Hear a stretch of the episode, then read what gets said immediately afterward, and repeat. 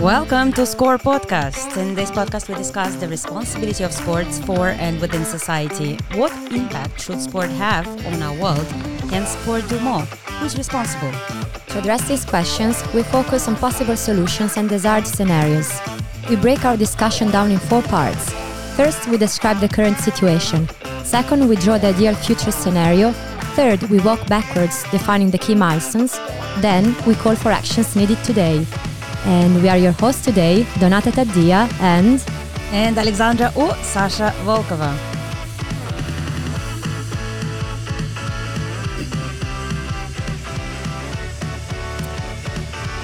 Today we got together to discuss the future of international federations' engagement with grassroots, and we invited Mike Naversnik uh, to do this exercise with us. Welcome, Mike, to Score Podcast. Hello, hello from Munich. Mike is an international senior sport management consultant. Mike switched over to the sports sector in 2011 after 10 years in corporate management consultancy. Ever since, Mike has been mainly working in strategic planning and commercial business development in various international sports federations. Mike paved the way for 3 and 3 basketball to become an Olympic sport and reorganized volleyball's event assets for media and partnerships. Currently, Mike is working on Handball Master Plan 2028 and is a member of Sports Climbing TV and Marketing Commission.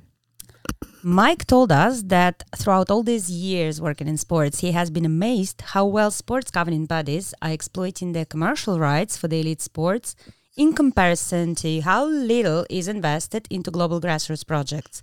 I'm quoting Mike here, but instead I suggest we start right away talking to him. So let's move to the first part of our discussion um, and define what is happening now and today.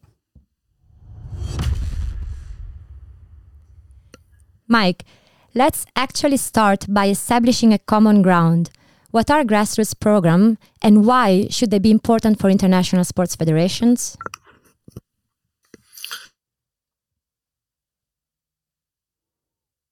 Well, it's uh, complex and as uh, multi-dimensional like many other things in sport. My personal description of grassroots is literally everything that is not elite.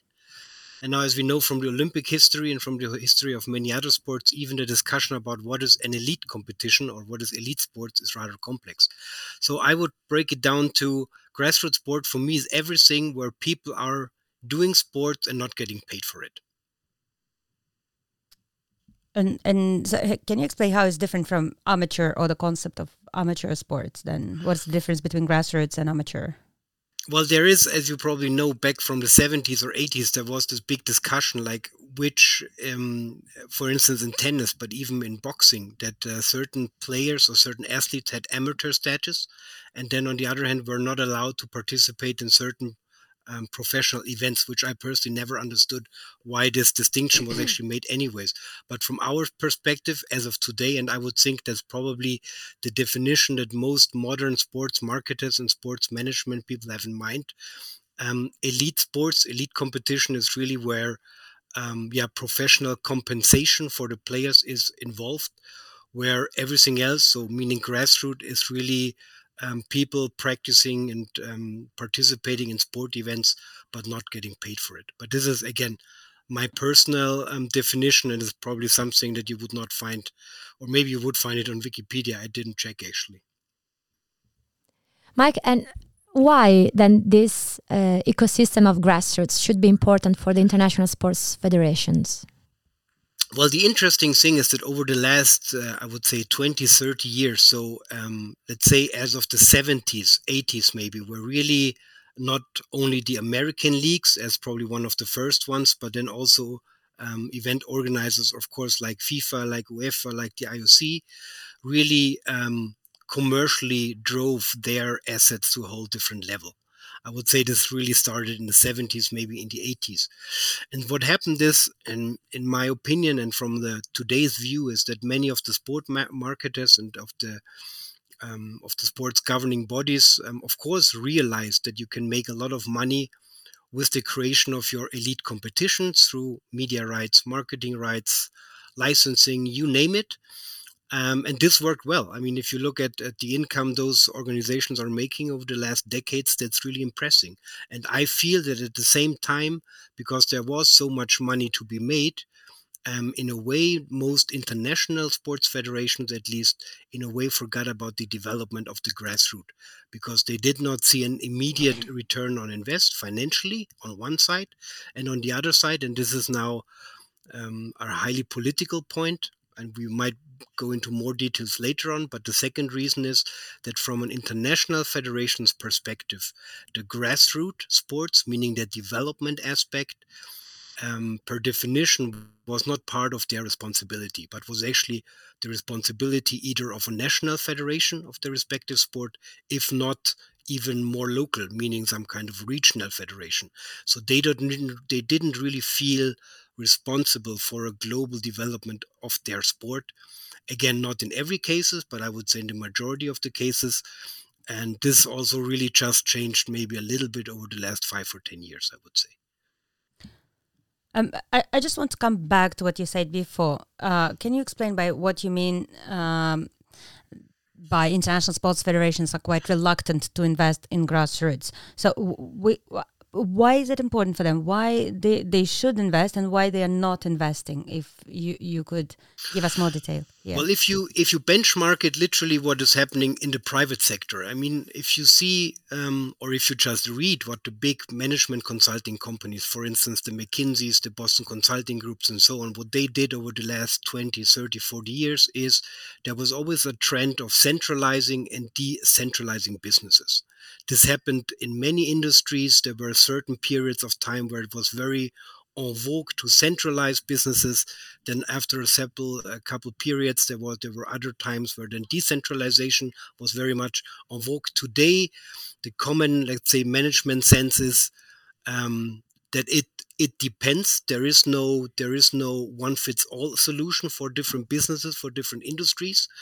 Um, for instance, in the private sector, if we take the automotive industry where I used to work before, it is in a way common sense now that, of course, you have a headquarter and, of course, you have centralized um, business operations.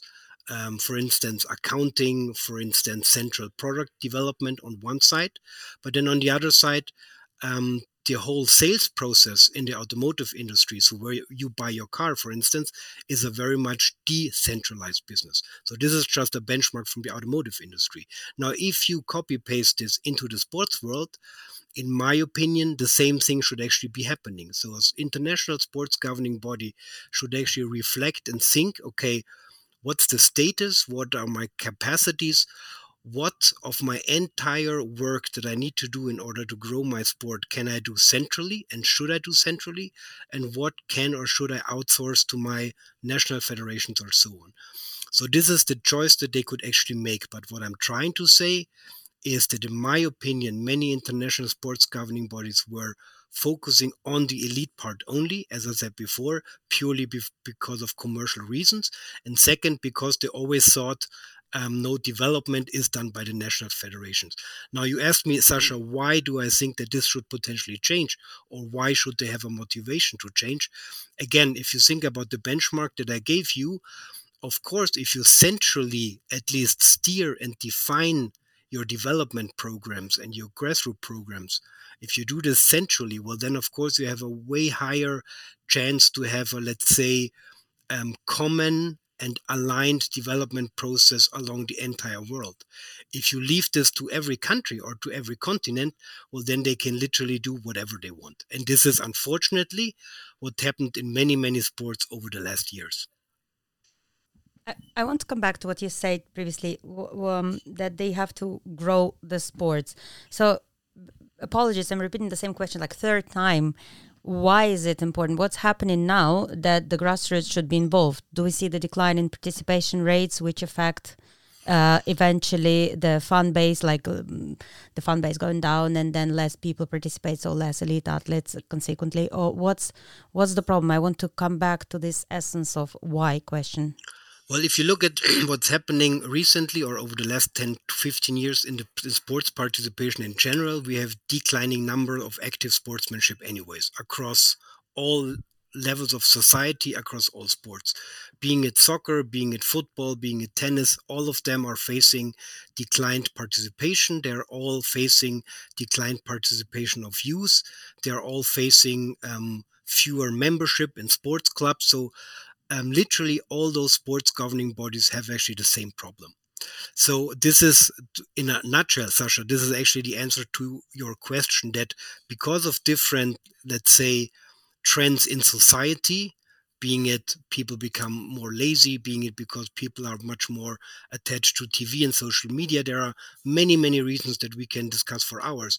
But the fact is that the numbers of people practicing sports, grassroots sports, is declining globally. So, literally, this is the one and most important reason for all international sports governing body that they need to invest in grassroots sports if they want to make sure that their sport survives both on a grassroots level but then ultimately also on the elite level because of course without grassroots without development you will not have elite sport as well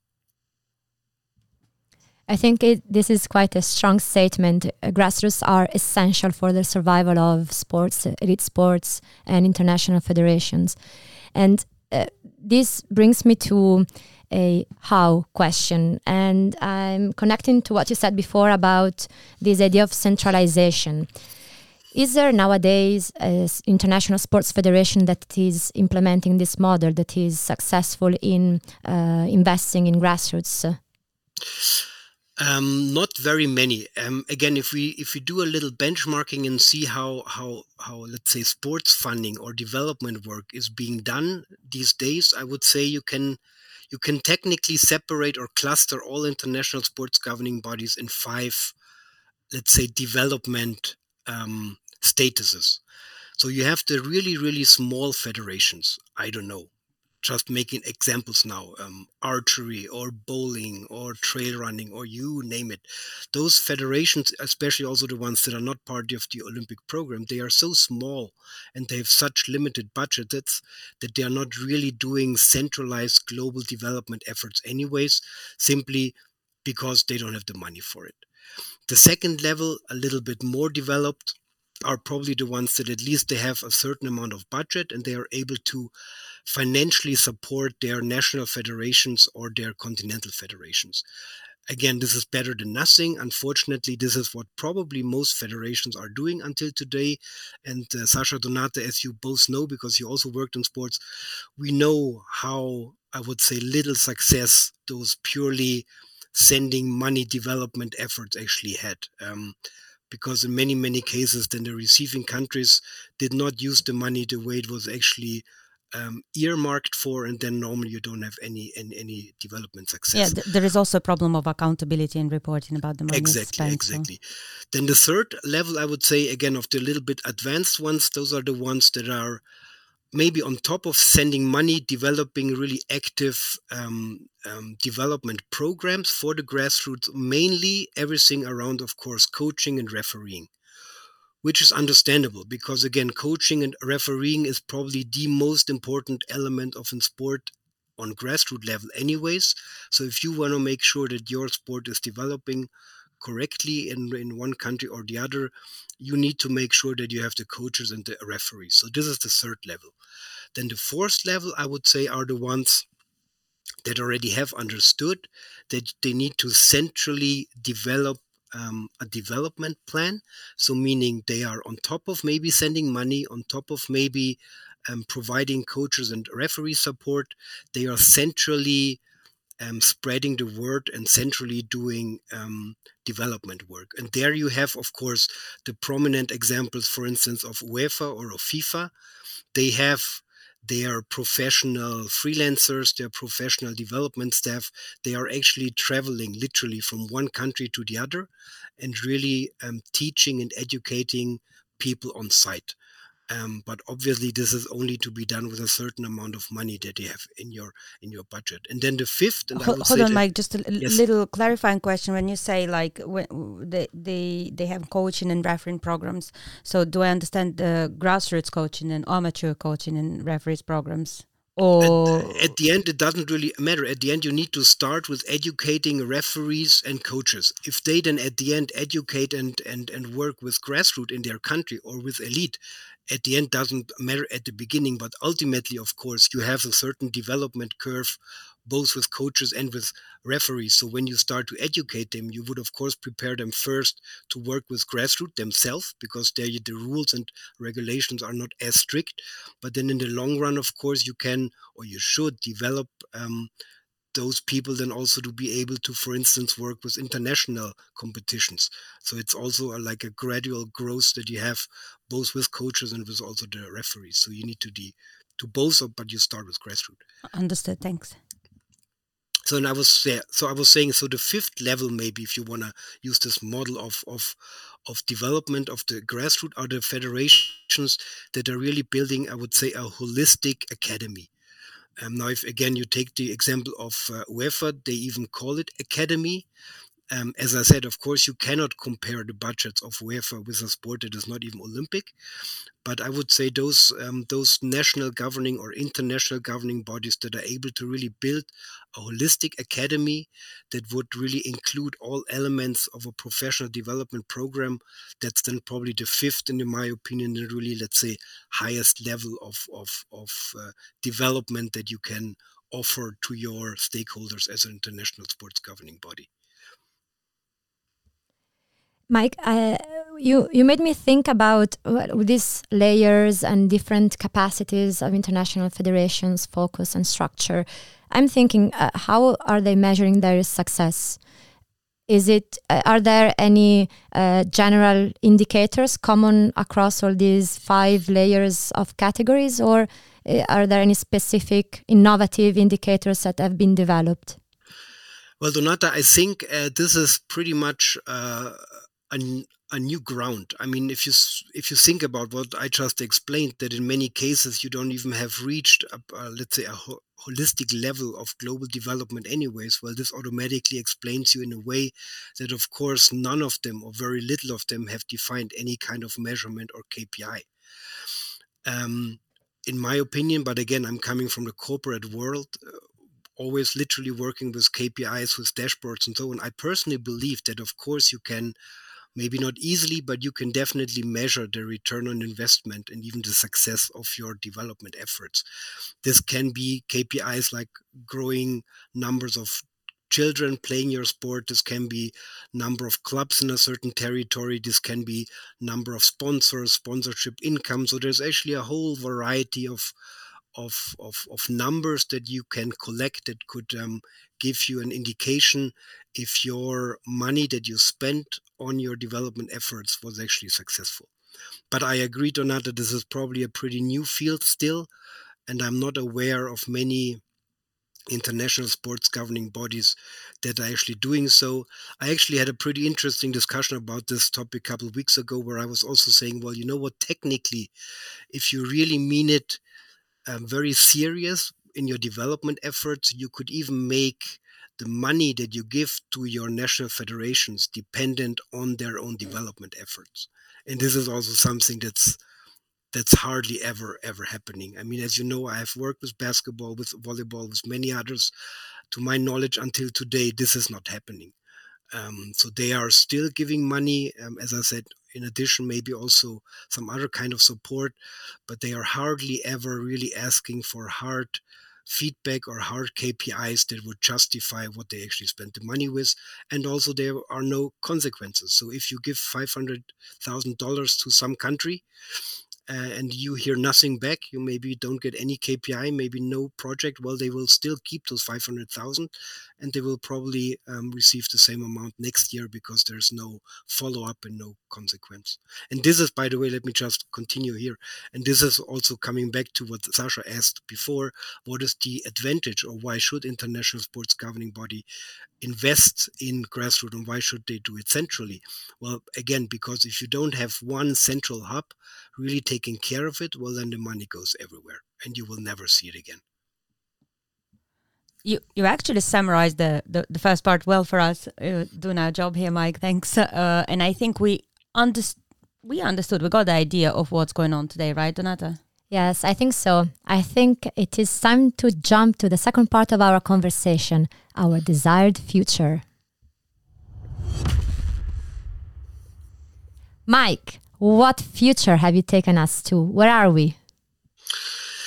Well, we are in the year, and again, I haven't aligned this proposal with the IOC, but we are now in the year 2054, and by then we got rid of all national Olympic committees and of all international sports governing bodies because we realized that we actually don't need them anymore. Now, of course, this is a little bit accelerated, but what I'm coming down to is and and again we don't need to define a certain period. I mean it's gonna what i'm gonna walk you through now in my mind this is of course something that's not happening in 10 years maybe not in 20 years. So maybe the year 2050 is not that that far away. So let's come back what i said before with the benchmarking from from from the automotive industry. The, in the ideal scenario all the international sports governing bodies underwent the same professional let's say procedure of strategic planning and really making sure where are their strengths and where are the weaknesses when it comes to the development of their sport. And then maybe you will have some sports that say, oh, you know what? In a way, we do feel actually powerful enough and knowledgeable enough to do the entire grassroots development centrally from whatever, Lausanne, Geneva, you name it. By the way, you see first examples of federations going a little bit in that direction. If you think about FIBA, International Basketball Federation, as you probably know, they still have their continental confederations, they call it. But from a legal perspective, they are more or less under one, um, one umbrella with FIBA. Also, with the same, by the way, you probably know, with the same look and feel um, of their events. Um, so, this is all a very already very much centralized, at least on a commercial level. But then, okay, you will also have other sports governing bodies that say, oh, you know what? We are so weak in our headquarters. We don't feel, for whatever reason, we don't feel like developing grassroots centrally. We will maybe continue um, writing certain uh, books and maybe certain educational material, but we will continue to leave um, the development of the grassroots sport to our continental confederations or to our national federations. And then maybe, and I'm not making this up, maybe you will have other sports that will actually say, well, you know what? It would actually be super efficient if we really get rid of all those boundaries and borders of national federations and continentals. Let's just be the governing bodies for our athletes directly.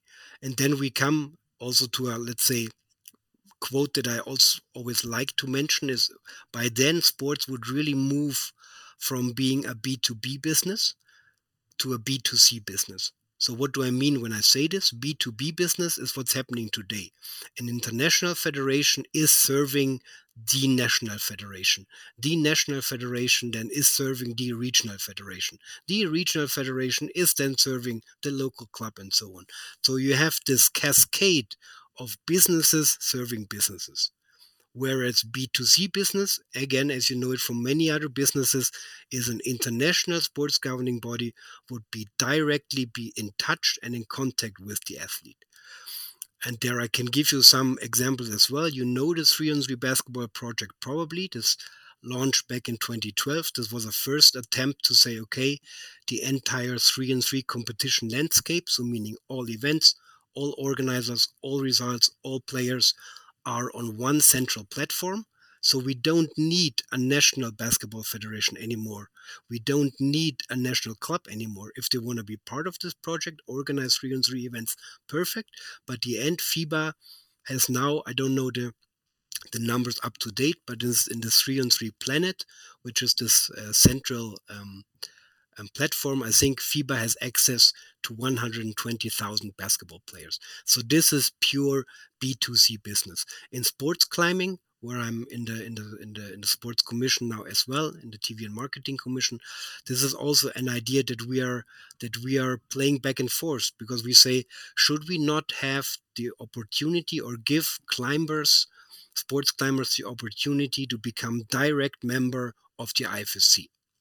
With all the benefits that you then could then give them.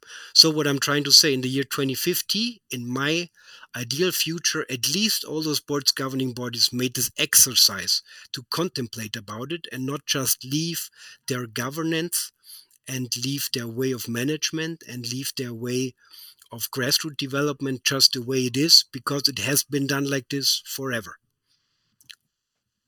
Sorry, just to clarify about this third model, actually, like a step back. So you drew for us three potential models, um, not necessarily call them calling them ideal. One is uh, when it's totally centralized.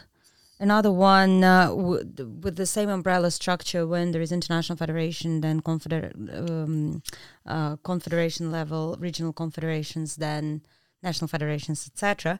And the third model which is governing body for athletes B to C model. So this is kind of ideal model we are talking about. So when you say that, just just a little question before you continue, when you say that athletes are members, like uh, like it is happening in IFSC, um, you mean all the athletes? Not only athletes performing in elite competition and world level, you mean in all the athletes even performing on a local, regional, city level? In the ideal world, yes. Okay, thanks. Because other question, why shouldn't it? And just to clarify, Sasha, what I those examples I gave you before, none of those models is the ideal model.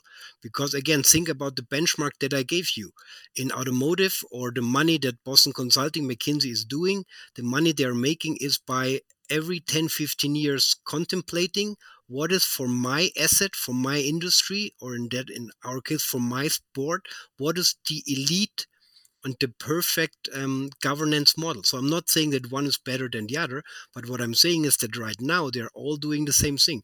They all have an international federation, then they have a national one, a regional one, blah, blah, blah, blah. What I'm saying is that it's worthwhile looking and contemplating if this is really the best way to go.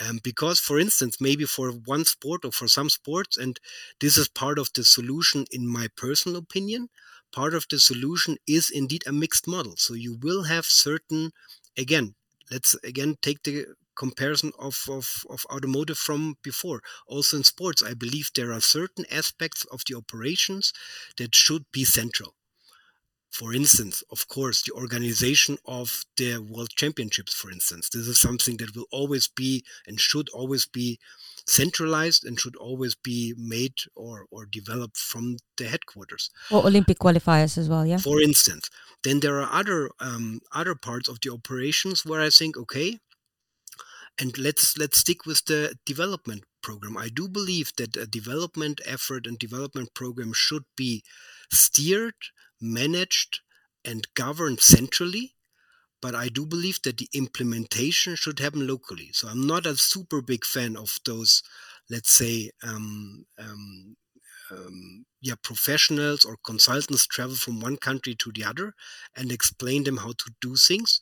I do believe that the local development works best with the local resources that you have. Of course, you fly in external um, capacities once in a while, but it should still be happen locally. So, in a nutshell, Sasha, what I try to say is, um, in 2050, I'm not sure what is the ideal model. I'm just saying I do believe that having more B2C is helping in any case, and we might come back to that why I'm thinking this later on. But I'm not saying that central or decentral is the one is better than the other. I'm just saying it depends on the sport that's the one thing I'm saying. And the other is, I don't think that this procedure is being done by many of the international uh, sports governing bodies because they just replicate, as I said before, how the structure of sports and the structure of development has always been. Since Coubertin and since the games in Athens, we have this model of, again, IOC, National Olympic Committees, IFs, NFs, and so on.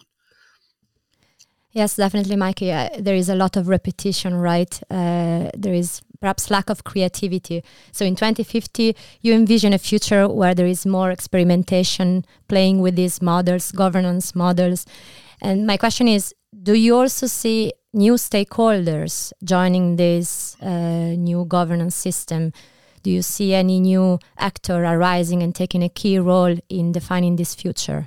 Um, personally, Donata, I would hope so. Um, we come back again what we just discussed because also the inclusion of the, of the of the private sector in the operations of a sports governing body is is happening quite rarely.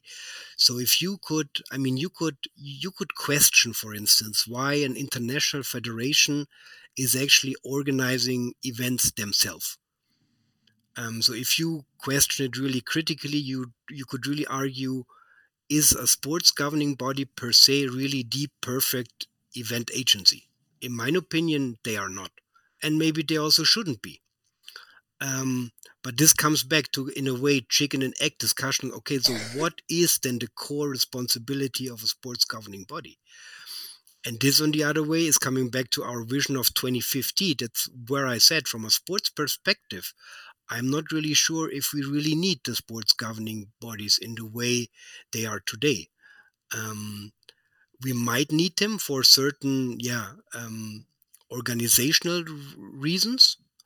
So, for again, um, being sure that we have the qualifiers for the Olympics and so on. But other than this, at the end, ultimately, uh, you might really challenge um, that question to which extent you you still need those international federations and what their core purpose at the end then should actually be. So to come back to to your question, Donata, I would yeah, I would by 2050, I would hope for way more um, corporate and private sector um, involvement. Again, we see first trends there. If you take, of course, the example now of CVC um, investing in volleyball world, or if or if you look at um, other private equities investing in major soccer clubs, so you already see private sector money flowing into sports and of course mainly affecting again the elite part of sports.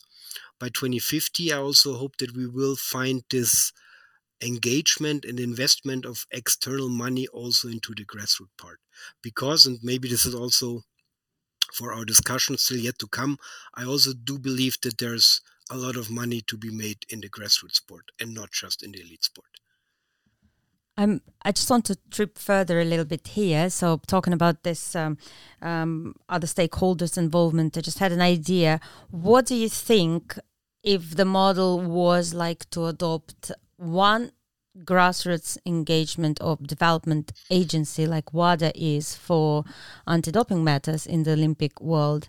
So the same could be like completely different centralized body, so which is independent from international federations, but they're subject to comply with this World Development Agency kind of thing. This is, for instance, one very good example, or you can have other examples. What I also never understood is why many national federations don't see the benefit of cooperating with their neighbors. Um, especially if you look at, at territories like Europe, where the territories are so small, anyways. I never understood why then countries like, and again, I'm just making examples, again, Austria, Switzerland, Slovenia, so on, why they are not in different sports, but also across sports, working way, way more together in every terms of the sport, in organizing their own leagues. So we come back to a whole different discussion. Why does a little country like Austria or Switzerland really think that it's of any global value to have their own national league in football, for instance?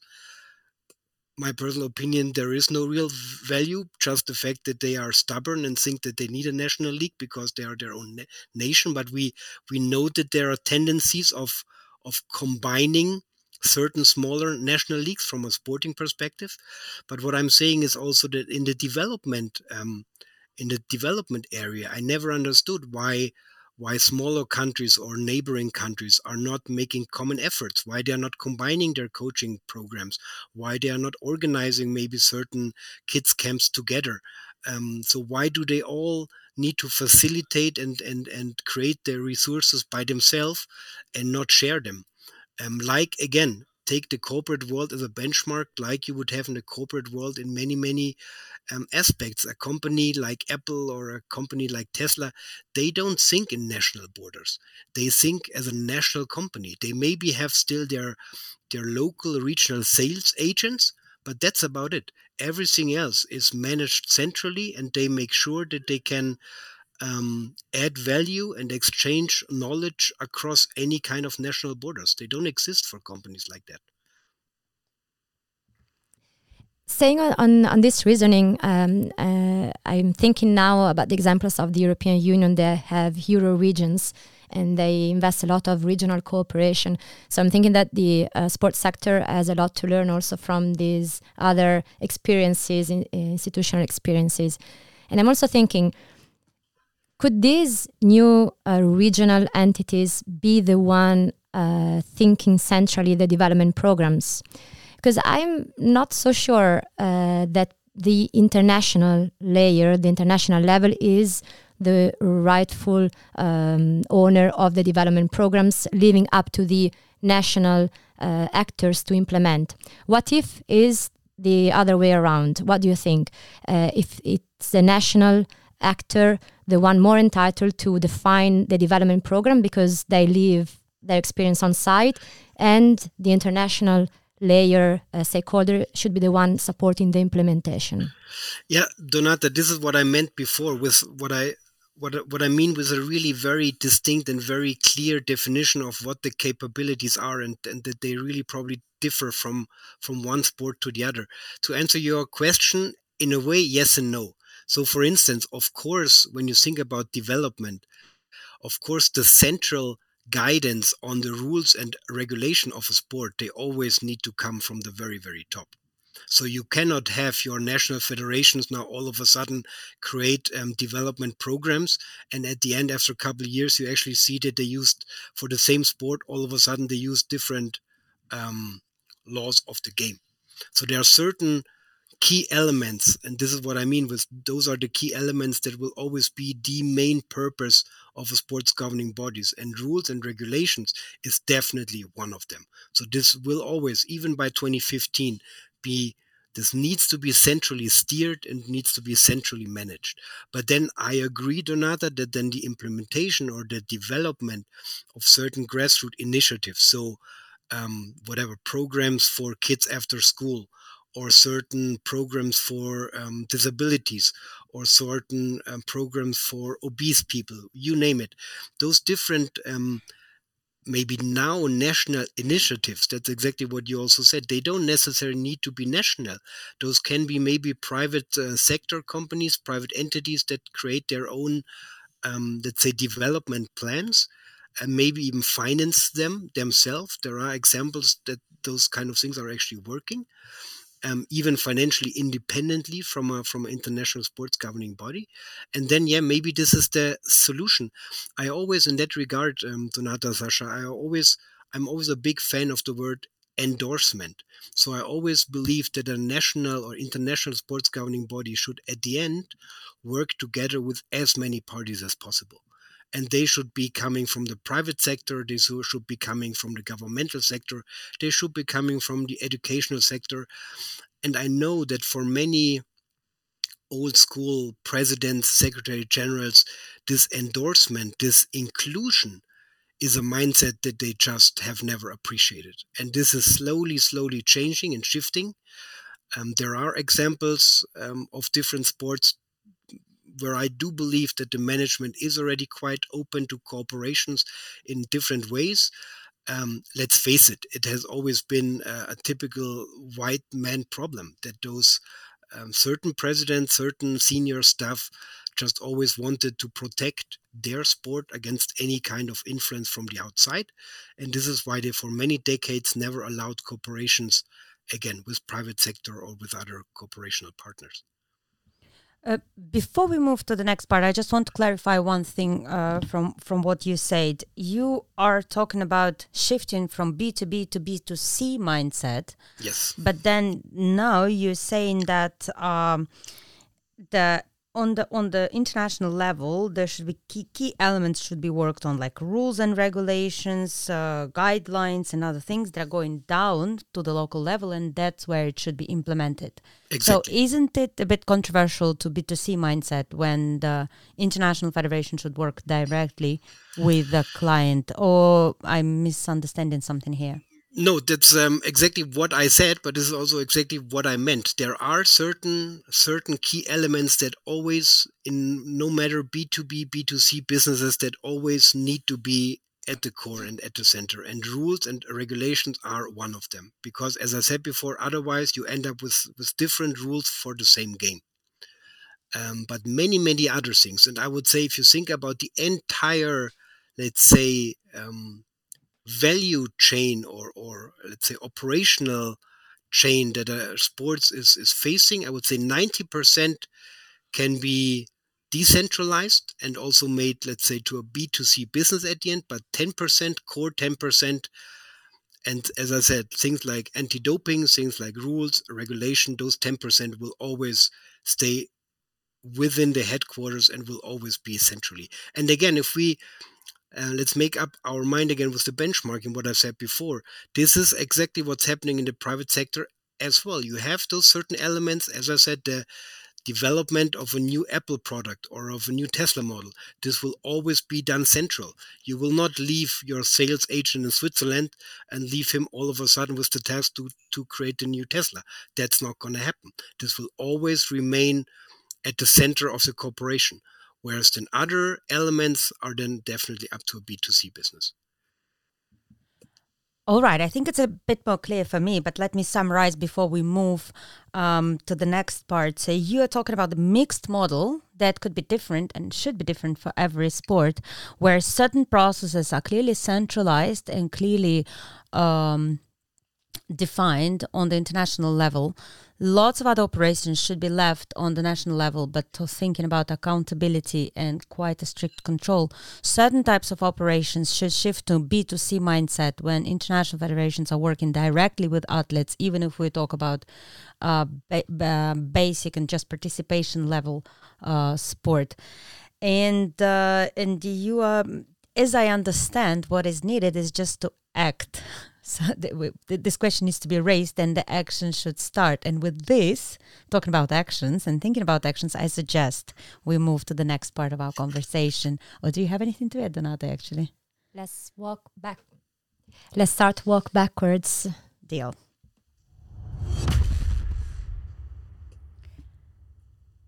So, Mike, what are important milestones in this pathway? And I remind you that we are walking back from the future to the present. It's not an easy exercise, but let's try. Um, well, ultimately, I mean, at the end, we talk about the typical change management process. Um, and as we know, change always hurts, and uh, change always uh, costs resources, and change is always painful. Um, so again, those are those are ideas that we just discussed that not going to happen from one presidential election to the other. So if we, as we said before, if we keep the year 2050 or 2040 in in mind, um, the way or the, the, the operational work to actually make up your mind and and move in that direction is not that much of a hard work. If you ultimately this would be the outcome of a typical strategic planning process that you do with your sports governing body. Like the ioc is doing like uefa is doing like fifa is doing. Normally you do your long-term strategies and they include then the development and the grassroots part normally you do those strategic plans for a five to ten year period and the process to get to those kinds of plans can be as quick as let's say a three four intense uh, week workshop or like in the case of European handball, for instance, one of my mandates I just had over the last periods, which was actually a process of 18 months. But um, this is still the first step that you win, that you would need uh, to do. You would need to get the engagement of the senior um, staff, of the president, of the secretary general, of the of the board of the sports organization to be really up for a strategic planning process and including of this strategic planning process a clear review of the governance model that we have right now. Um, and then if the if the oh by the way let me not forget in this um, in this process it's always super important to get the external input so of course we will never come up with a new governance model and a new way of development if only the president the secretary general and the board of administration sits together you need to have the external input of course and with external input i mean critical external input so meaning you need someone from the media from the media partners from your sponsorship partners from your players from some grassroots representatives. So the bigger the party, the better. I always say it's again uh, a lot more work to get all those opinions together, but at the end, the outcome will be way, way better. So this, I would say, is a first milestone to get this um, agreement at the end signed by everyone, like a written documentation. We, by the year of 2050, want to make sure that we have found our new governance model that best serves our grassroots players. We want to have this and this targets and goals, and those can be KPIs. Um, and we also uh, want to move our sport from a more or from a let's say old-fashioned B2B to a B2C business wherever possible. This would be the first first step, and I think this can be this alignment can be done within two years maximum. Mike, to summarize, external input, engagement of senior staff, so a fundamental uh, shift in the mindset. What else to achieve this agreement? What else do we need? What resource do we need? Well, as I tried to say, it's um, if I mean if we compare or if we look at, at the at the sports industry, how is it working these days? It is still very hard um, to find ways to get external input really be heard by management stuff. And again, this uh, is actually applicable for all the major international sports governing bodies. In my experience over the last 10 years, uh, Donata, the best way to open up minds is by having private sector businesses in the room. So again, if we take some some prominent examples, um, FIBA signed a very prominent uh, deal with Infront and DAZN already back in 2012, I believe, and great things happened afterwards because with Infront and DAZN you had two very capable, strong commercial partners who just know how businesses are run in the private sector again, we talked about this before. If you take a recent example of the FIV, uh, F, um, where you now have with CVC a strong American venture capital company in it, of course, with also their own expertise in how to run commercial businesses. Um, European Handball, another client of mine, they also signed a deal with um, Infront and DAZN, I think in 2016. Um, so having those external views, ideally from commercial partners, is always the best step to open eyes and ears for for new thoughts. So for everyone listening out there who is maybe working for some international sports governing bodies and is wondering how change in his or her organization can start, and he or she does not have the feeling that it's happening internally, and it by the way never happens internally, getting partners from the commercial external private sector is probably the best route to go. I'm thinking now about civil society organization, uh, how they fit in, in, into this equation, because often grassroots overlaps with uh, social programs, uh, social impact programs.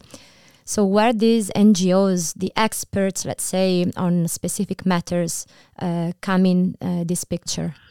I think they will actually come in more and more in the future because if you see what happened just in the last four or five years, um, everything around, of course, the let's say ecological topic of sustainability, but also the um, uh, CSR topic of corporate social responsibility is these days almost mandatory part in every strategy that you read from any kind of company or sports governing body that is working in sports. And if we take the prominent example from before, if we look at those companies, as I said, CVC, Infront, DAZN, just to take those three examples, those are companies that are, of course, coming from a strong commercial background only, but even they by now have their own units dealing with CSR topics, dealing with sustainability topics, and so on.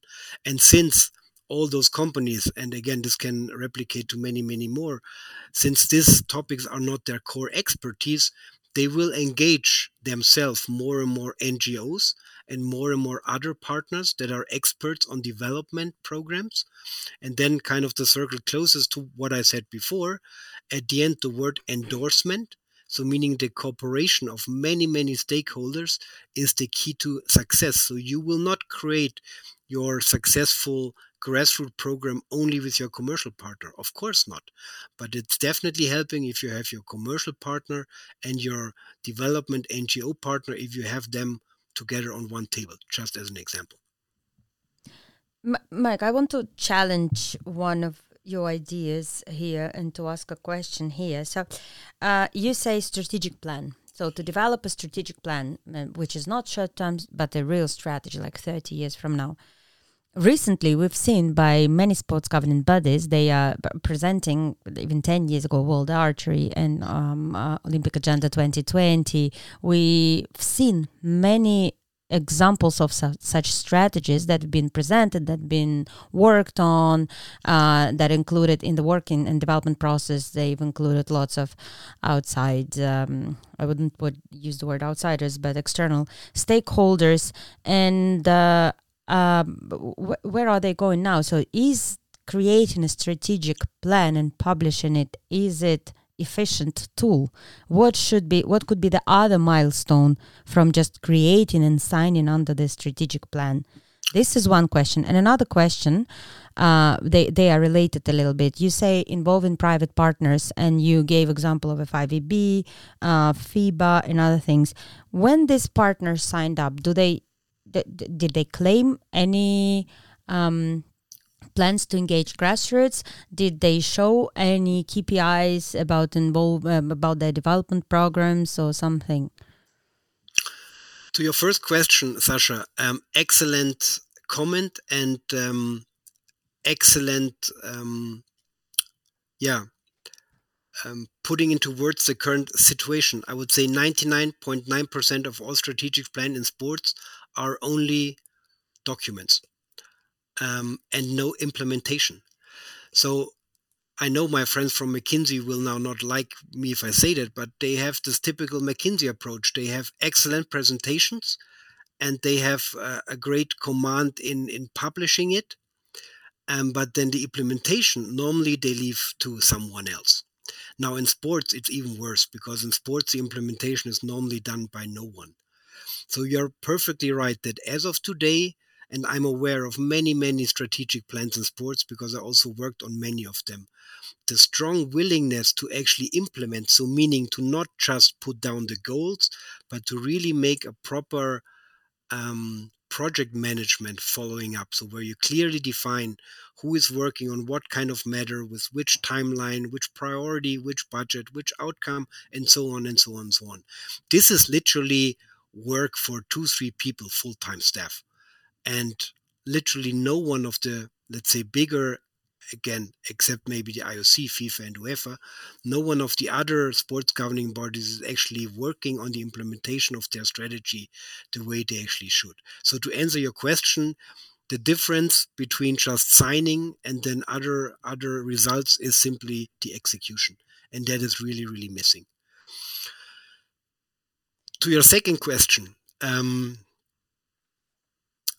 and again i think i have a quite good uh, view into this industry. So companies as we said before but let's make the picture wider. It's not just the the, uh, the DAZN and Infront and so on. It's of course the IMGs and Sportfive and you name them even they have now understood that you can easily monetize um, grassroots sports, that you can easily monetize even sustainability efforts, that you can easily monetize C- CSR efforts.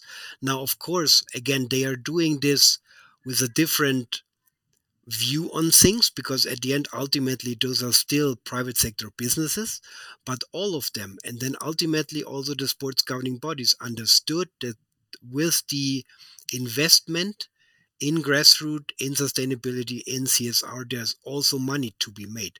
So it's not just that they do it for the sake of it, because those are trendy topics and you need to do it, but all of them understood that you can actually monetize it very, very well. And this is again nothing that is just very special for the sports industry. Literally, all the bigger companies out there um, understood by now that there's also money to be made with sustainable business. And there's definitely money to be made in B2C rather than B2B businesses. I like this uh, monetize, monetize, monetization, it's a very difficult word, conversation. There is a clear benefit to invest on grassroots. This is what you're saying, right? There so is definitely. There is definitely. How can then uh, we shift and we, i say we as sports professional how can we shift this mindset from this solidarity approach that is you know still embedded with ideas of charity of yeah. giving because it's good to give back to society into a more structured uh, approach that benefits not only the, the, international federations but all key stakeholders through uh, capacity development programs, empowerment to implement their own projects, and so on and so forth. Yeah, I think Donata, in order also to keep our our conversation really on the point, I think if the um, if the audience kind of can take away two arguments in that regard, I think that's already helpful. The first one is um, to really, and we said that before, to really see investment in grassroots into the future of the sport. Because without grassroots development, you will ultimately also not have any elite sport because you need coaches to educate uh, young children. You need referees, even in young age, to tell young people how certain games are actually played. So if you don't invest into that, well, then ultimately you will have no one less left to play in the Champions League or in the NFL um, because you need those players and they need to be educated in some way. And um, okay, there are ways or different ways to do it. Maybe the American system of having, let's say, all the sports development happening in schools that's maybe one way to do it but even there you see uh, the united states are heavily investing already in in in in high school sport because they know if they don't invest in high school sport they will not have proper college sport. And if they're not having co- proper college sport they will not have an NFL or an NBA it's that easy. So that's the one argument. And the second takeaway is because by exploiting grassroots there is also money to be made as i said. And this is a very a very easy argument um, um, because if you look at the pure numbers of grassroots players that you have in all those sports, and at the end, if you just say through whatever initiative, you get just one dollar, one Swiss franc from all those players, well, then in most sports, you talk about two, if not even three digit millions that you get. And um, there are already prominent examples where, where this um, B2C um, approach, meaning directly taking money or selling items to your um, grassroots players is actually working. I still want to come back to the same question, and I'm a bit annoying today, no, with this coming back to the same question. Milestones. So, strategic plan and make sure it's implemented. Uh, what what else could you um, name as a success factor for to enable the change? Well, if we continue the example that that we started before, so let's say after two or three years, we really have a strategic plan that would then include or impl- or, or yeah include a proper development plan as well, then I would say whatever is written down in this development plan, of course, needs to be um, uh, yeah needs to be executed on a smaller scale first. So I would not roll out um, globally um, especially not if we really talk about a significant change, then I would go step by step and maybe make changes just with some very prominent countries initially. And this is also a time period that I would allow to do for two or three years. To, so to make it very concrete, remember what we said before about those five um, development phases literally that you maybe have for an international sport. So let's say one international sports governing body now says, oh, you know what? Okay, let's move from just sending money to our members. Let's move to um, centrally decide uh, what we're gonna actually teach to our member countries and let's also send certified coaches to travel from one country to the other and actually execute those development efforts. So let's say this is the goal that is written down in this development plan. Of course, I would then not start to implement this in all, whatever, 180 or 220 countries at the same time, because you need to see and try and error if this is really working for your respective sport. So maybe just take five, six, seven countries. Maybe it's even good to start with some big countries in your sport or maybe some smaller ones so that you really have kind of the feedback on let's say a very professional organizational level on a very primitive um, or organizational level and this is something where i also believe you should take your time so this let's say testing phase i believe should go at least over a season if not even two and then because you will not see uh, any of the results quicker than this. Um, you will not see increased numbers again of referees or of children. You will not see this within a year. So this testing period definitely needs to go over two years. If you have more time, the better. So and then if we continue our our example and we have a proper analysis that would then say us, okay, this um, new development, grassroots development initiative is working for our sport, then a global rollout can actually happen. And this, again, if you think about it, to roll this out then to 180 countries, and let's say you're not a federation with huge amounts of money where you can send um, several dozens of experts in parallel, this is a process that will also take years. So we are probably not that far away if we say the final status will be reached by 2050. Okay, just to quickly summarize. So if we go backwards from 2050, 2054, so we have a phase, final phase before total rollout of testing it on small federations, big federations. So step before that of developing the guidelines and implementation strategies on the, and the step before is developing a strategic plan that is embraced by everyone and that is um, that involves a lot of external co- collaborators exactly. to make it uh, to make it innovative and really the, the the the one that would enable the change. Donata, do you have to add something? And the previous step, work on the change of mindset, which I believe this is uh, the first uh, thing that we can work on? Let's not answer for Mike because I think it brings us to the last part of our conversation, which is a call for action.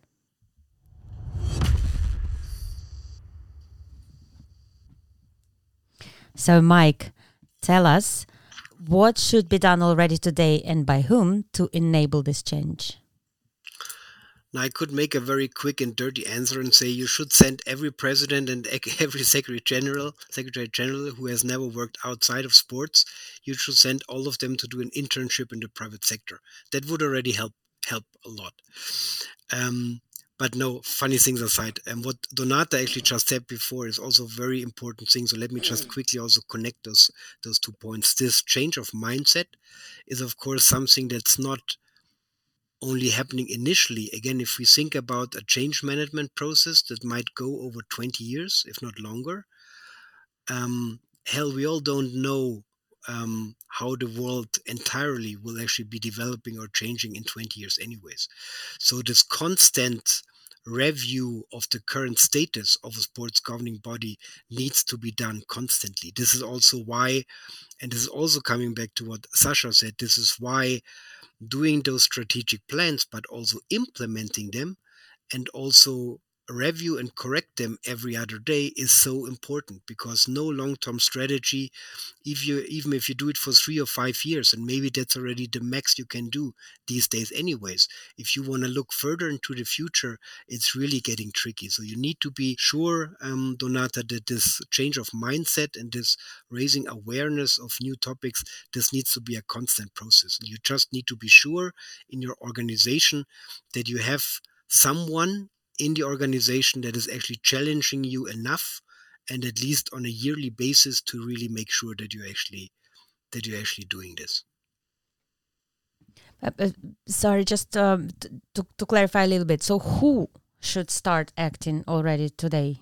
Who is that uh, key point to key enabler?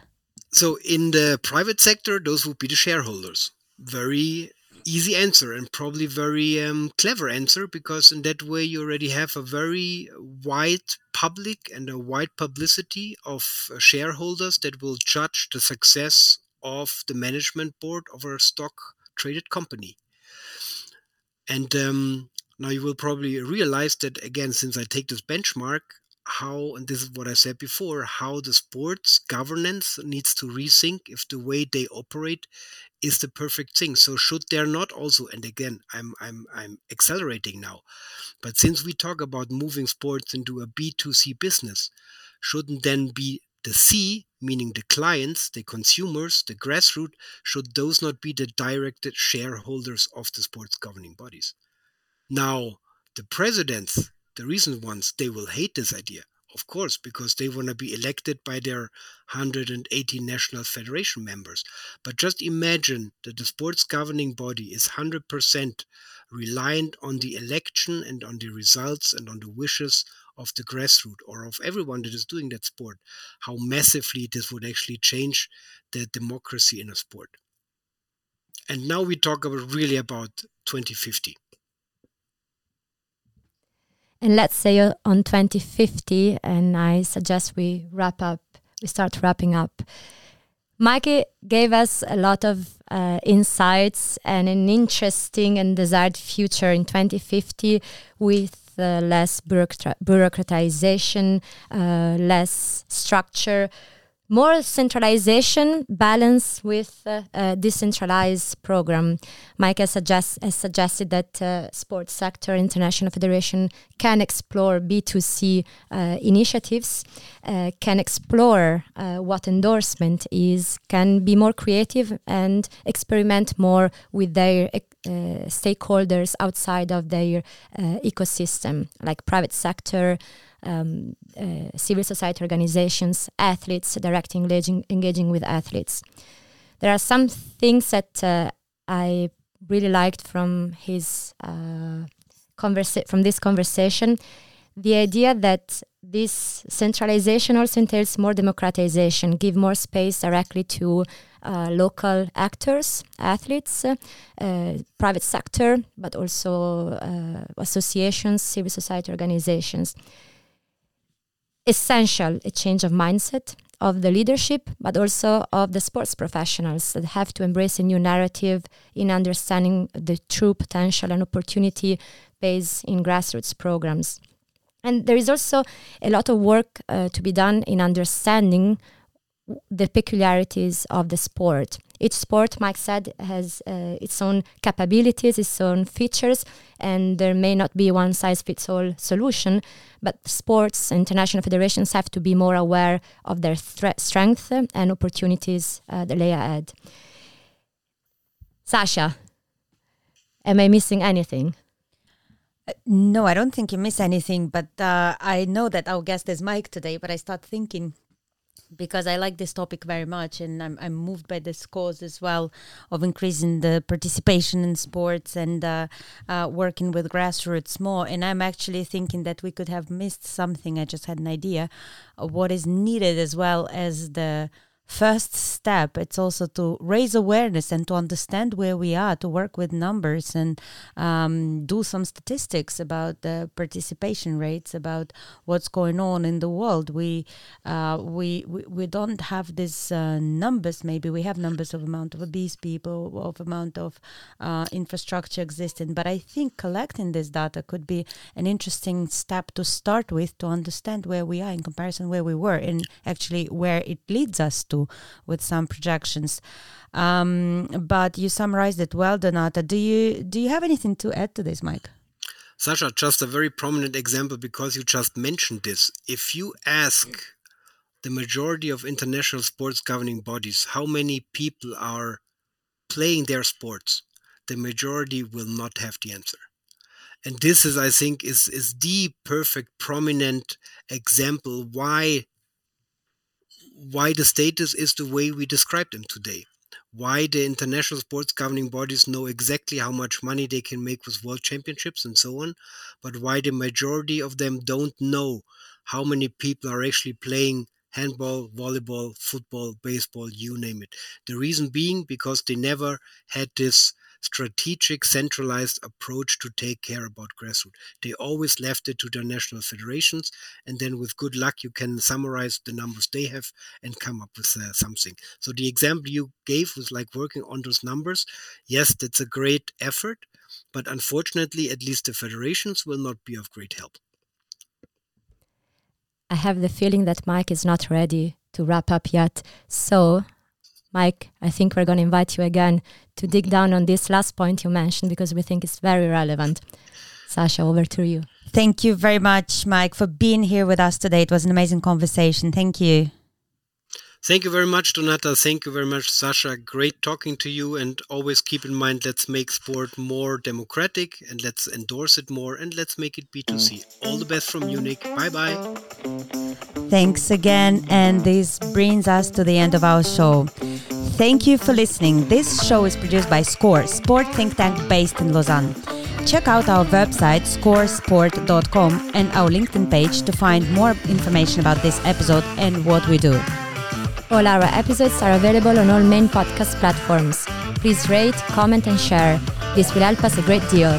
Stay connected, and remember, nobody can score alone.